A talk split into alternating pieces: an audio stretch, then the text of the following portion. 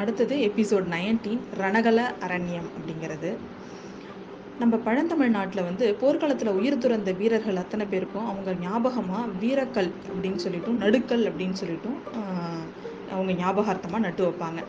இது வெறும் கல்லை மட்டும் வச்சுருந்தாங்கன்னா அது நடுக்கர் கோயில் அப்படின்னு சொல்லுவாங்க. அந்த கோவில்லையே ஒரு தெய்வத்தோட சிலையையும் ஸ்தாபித்து ஒரு கோவில் மாதிரி எழுப்பி இருந்தாங்க அப்படின்னா அந்த பள்ளிப்படை கோவில் அப்படின்னு சொல்லி சொல்லுவாங்க. குழந்தை நகருக்கு ஒரு கிட்டத்தட்ட ஒரு அஞ்சாறு கிலோமீட்டர் தூரத்தில் ஒரு திருப்புரம்பியம் அப்படின்னு ஒரு கிராமம் இருக்குது அந்த கிராமத்தில் ஒரு கங்க மன்னன் நான் முன்னாடி பல்லவ மன்னன் தப்பாக சொல்லிவிட்டேன் சாரி அவன் வந்து கங்க மன்னன்.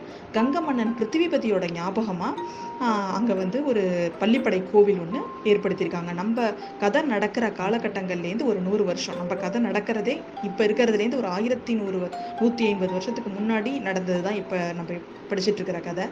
இதுலேருந்து நூறு வருஷத்துக்கு முன்னாடி இந்த ஒரு ச ஒரு பெரிய வ வரலாற்று முக்கியமான ஒரு போர் ஒன்று நடந்திருக்கு திருப்புரம்பியம் கிட்ட. அந்த போரில் உயிர் நீத்த கங்கமன்னனோட ஞாபகமாக தான் திருப்புரம்பியம்ல அவனுக்காக ஒரு பள்ளிப்படை கோவில் ஒன்று எழுப்பியிருக்காங்க. இந்த திருப்புரம்பியம் போர் அப்படிங்கிறது வந்து நம்ம தமிழ்நாட்டை பொறுத்த வரைக்கும் ஒரு திருப்புமுனை போர் அப்படின்னு சொல்லலாம். அதனால நம்ம நம்ம அத்தனை பேருக்குமே அங்கே என்ன அந்த திருப்புரம்பியம் போர் என்னங்கிறத கண்டிப்பாக நம்ம தெரிஞ்சிருக்கணும். அதுக்காக ஒரு சின்ன ரீகேப் ஓகே நம்ம சோழ சாம்ராஜ்யம் வந்து கரிகால் வளவன் பெருநர்கிள்ளி இளஞ்செட்சியன் இவங்கெல்லாம் வந்து முன் சோழர்கள் முற்கால சோழர்கள். இவங்கெல்லாம் இவங்க ஆட்சிக்கு அப்புறம் பார்த்தீங்கன்னா நம்ம சோழ மன்னன் சோழர்களோட நிலைமை வந்து ரொம்ப மோசமாக இருந்தது. இவங்க இளஞ்செட்சென்னி பெருநலர்கின் கிள்ளி பலவன் இவங்கெல்லாம் பீரியட்ல ரொம்ப நல்லா இருந்த சோழ தேசம். கொஞ்சம் கொஞ்சமாக தன்னோட இதை வந்து கீர்த்தி குறைஞ்சிட்டே வருது. அதாவது அவங்களோட இதெல்லாம் சுருங்கிக்கிட்டே வருது. இப்போ அதுக்கப்புறம் பார்த்தீங்கன்னா ஒரு ஏறக்குறைய ஒரு ஐநூறு அறநூறு வருஷம் வந்து நம்ம வந்து ரொம்ப ஒரு சிற்றரசர்களாக தான் இருந்திருக்கோம். அதுக்கு நமக்கு தெற்க பாண்டியர்கள் மேற்க பல்லவர்கள் இவங்க ரெண்டு பேரும் ரொம்ப ஸ்ட்ராங்காக இருந்திருக்காங்க. ரெண்டு பேருக்கும் நடுவில் நம்ம ரொம்ப மாட்டிக்கிட்டு ரொம்ப கஷ்டப்பட்டுட்டு இருந்திருக்கோம். அப்போ அந்த சமயத்தில் பார்த்தீங்கன்னா நம்ம வந்து திருச்சியில் இருக்க முடியல. உறையூர் வந்து நமக்கு ரொம்ப தொல்லை பாண்டியர்களோட தொல்லை அதிகமாயிட்டே வருது. அதனால் என்ன பண்ணுறோம் நம்மளோட தலைநகரை உறையூர்லேருந்து பழையாறைக்கு மாற்றிட்டு அங்கே வந்து தன்னோட தலைநகராக வச்சு நம்ம மன்னர்கள் ஆட்சி செஞ்சுட்டு இருக்கிறாங்க. பழையாறை சோழ மன்னர்களில் விஜயாலய சோழர் அப்படிங்கிறவர் வந்து ரொம்ப வீரப்புகழ் இதை ஃபஸ்ட்டுலேயே நம்ம பார்த்தோம். திரும்பவும் பிற்கால சோழர்களோட ஆட்சிக்கு வித்திட்டவர் அப்படின்னு சொன்னால் அவர் விஜயாலய முதல் இவர் வந்து விஜயாலய சோழர் தான். அந்த விஜயாலய சோழர் வந்து பற்பல யோ யுத்தகலங்களில் வந்து போர் செஞ்சிருக்காரு. அவர் உடம்புல வந்து தொண்ணூ தொண்ணூற்றி ஆறு காயங்கள் இருக்கும் அப்படின்னு சொல்கிறாங்க அவர் வந்து அவரோட காலத்துக்கு அப்புறம் இவரோட பையன் ஆதித்த கரிகாலன். அவனும் தந்தைக்கு இணையான வீரன் பெரு வீரன். விஜயால சோழன் வந்து முதுமை பிராயத்தை அடந் அட முதுமை முதுமையானதுக்கு அப்புறம் தன்னோட மகனுக்கு பட்டம் கட்டிட்டு அவர் ஓய்வா இருக்காரு. பல போர்களில் கலந்துக்கிட்டது கலந்துக்கிட்டதுனால பல புண்கள் இருந்ததுனால அவர் காலும் நடக்க முடியாம போனதுனால இப்போ அவனோட பையன் ஆதித்த கரிகாலன் தான் ராஜாவா இருக்காரு. அந்த காலகட்டத்தில் பாண்டிய மன்னர்களுக்கும் பல்லவ மன்னர்களுக்கும் அடிக்கடி சண்டை நடந்துக்கிட்டே இருக்கும். அப்போ பாண்டிய மன்னனா இருந்தது வரகுண வரகுணவர்மன் அப்படிங்கிறவன். அப்போ வந்து பல்லவ அரசனாக இருந்தது அபராஜிதவர்மன் அப்படிங்கிறவன். இவங்க ரெண்டு பேருக்கும் இடையில அடிக்கடி போர் நடக்கும். முக்காவாசி இந்த போர் எல்லாம் நம்ம சோழ நாட்டில் தான் நடக்கும். ரெண்டு யானை மோதிக்கும் போது நடுவில் சேவல் மாட்டிக்கிற மாதிரி நம்ம சோழ நாடு மாட்டிக்கிட்டு அப்போ ரொம்ப கஷ்டப்பட்டிருக்கு. ஆனால் இந்த விஷயத்த தனக்கு பாசிட்டிவாக நம்ம விஜயாலய சோழன் ஏற்படுத்தியிருக்காரு.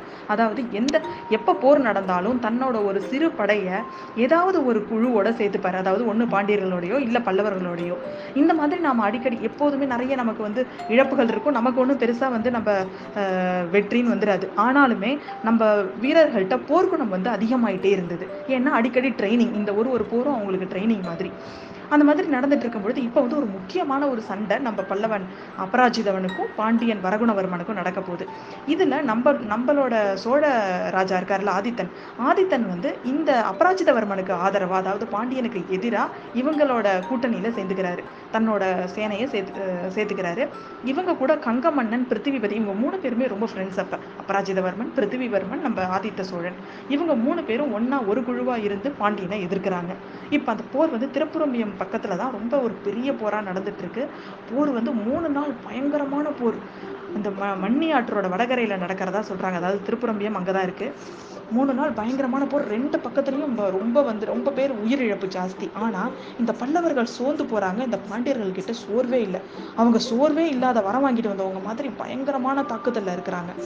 இப்போ என்ன பண்ணுறது நம்ம வீரர்களும் குறைஞ்சிட்டு வராங்க. நம்ம வீரர்களோட தைரியமும் குறைஞ்சிட்டே வருது. அவங்க மனசு வந்து ரொம்ப சோர்வாயிட்டே வராங்க.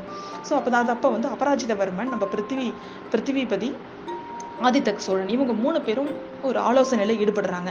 என்ன பண்ணுறது இப்போ நம்ம திரும்பவும் கொள்ளிடத்துக்கு திரும்ப பின்னோக்கி போயிடலாமா? வேற வழி இல்லை. இங்கே இருந்தோம்னா கண்டிப்பாக நம்ம தோத்துருவோம் அப்படிங்கிறத அவங்க பின்னோக்கி போயிடலாம் அப்படின்னு முடிவு பண்ணிட்டு இருக்கிறாங்க. ஆனால் விஜயாலய சோழனுக்கு இந்த விஷயம் தெரிஞ்சிருது. அவர் எப்படியோ வந்து நம்ம போர் நடக்கிற இடத்துக்கு வந்துடுறாரு. இந்த தடவை மட்டும் சோழன் அதாவது பல்லவ நாடு பின்னாடி போயிடுச்சுன்னா நம்ம சோழ நாடு தலை தூக்கவே முடியாது அப்படிங்கிற விஷயம் வந்து நம்ம விஜயாலய சோழனுக்கு தெரியும். அதனால அவர் என்ன பண்றாரு? நடுவுல வந்து நின்று கர்ஜிக்கிறார். கொஞ்சம் பேர் சில இடங்கள் வீரர்களை போர் நடந்துட்டு இருக்கு கொஞ்சம் வீரர்கள் அப்பயும் போர்ல ஈடுபட்டுட்டு இருக்கிறாங்க நிறைய வீரர்கள் சோர்ந்து பின்னாடி போயிட்டு இருக்கிறாங்க அந்த சமயத்துல நடுவுல அவங்கள மோட்டிவேட் பண்ணணும். பொதுவாகவே போர் நடக்கும்பொழுது பாத்தீங்கன்னா வீரர்கள் எவ்வளவு சின்ன படையா இருந்தும் மோ- சின்ன படையா இருந்தா கூட மோட்டிவேட்டடான வந்து வீரர்கள் இருந்தாங்கன்னா அந்த படம் தான் ஜெயிச்சிருக்கு. அதை தான் இப்போ நம்ம விஜயாலய சோழனும் ஃபாலோ பண்றாரு. அவரால் நடக்க முடியாது. ரெண்டு காலுமே அடிபட்டிருக்கு. அவர் வந்து நடுவுல நின்னுட்டு கத்துறாரு.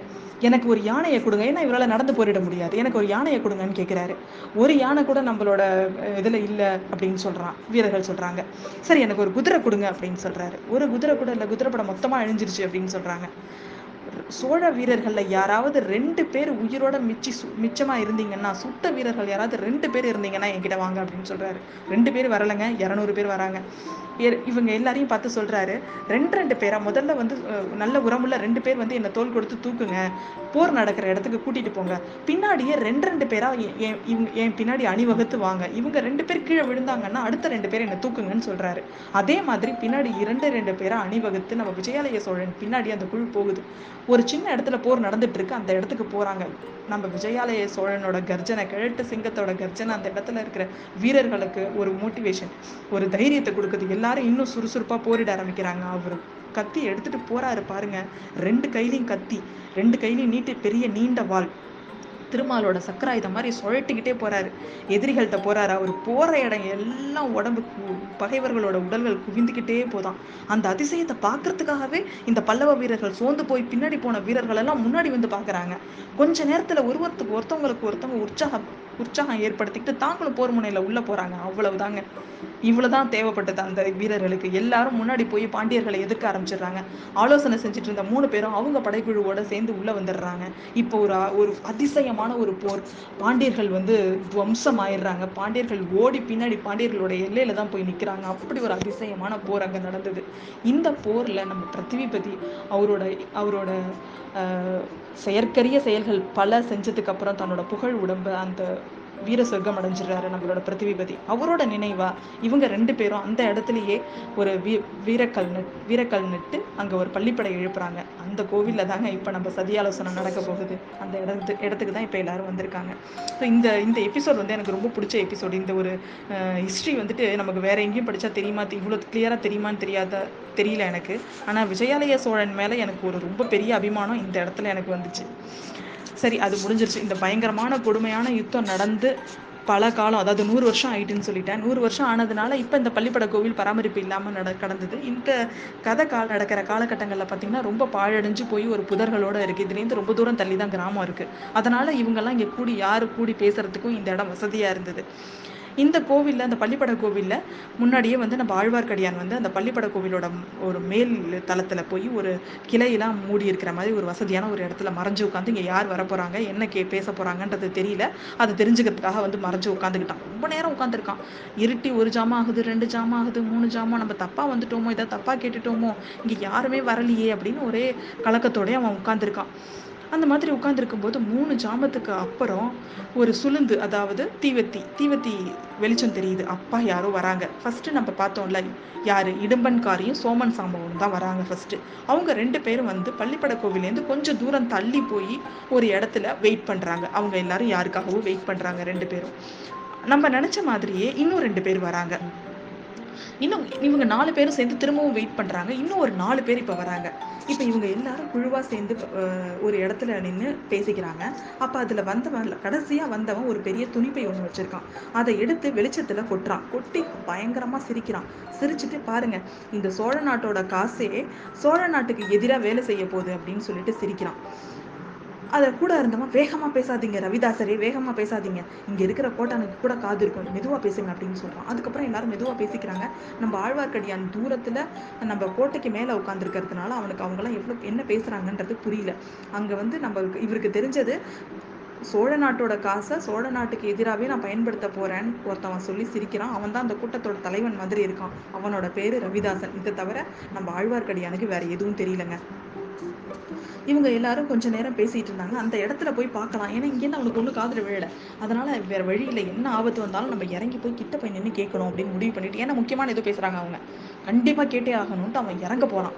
அந்த சமயத்துல அவன் உடம்புல அந்த கிளப்பட்டு ஒரு பயங்கரமான ஒரு சத்தத்தை ஏற்படுத்திருச்சு. உடனே அவங்களாம் உஷாராயிட்டாங்க. யாருங்க? யாருங்கன்னு கேட்டுட்டு எல்லாரும் பள்ளிப்படையை பார்க்குறாங்க. அந்த சமயத்துல ஒரு ஆந்த அந்த இடத்துல இருந்து பறந்து போகுது. இதோட இந்த எபிசோடு முடியுதுங்க.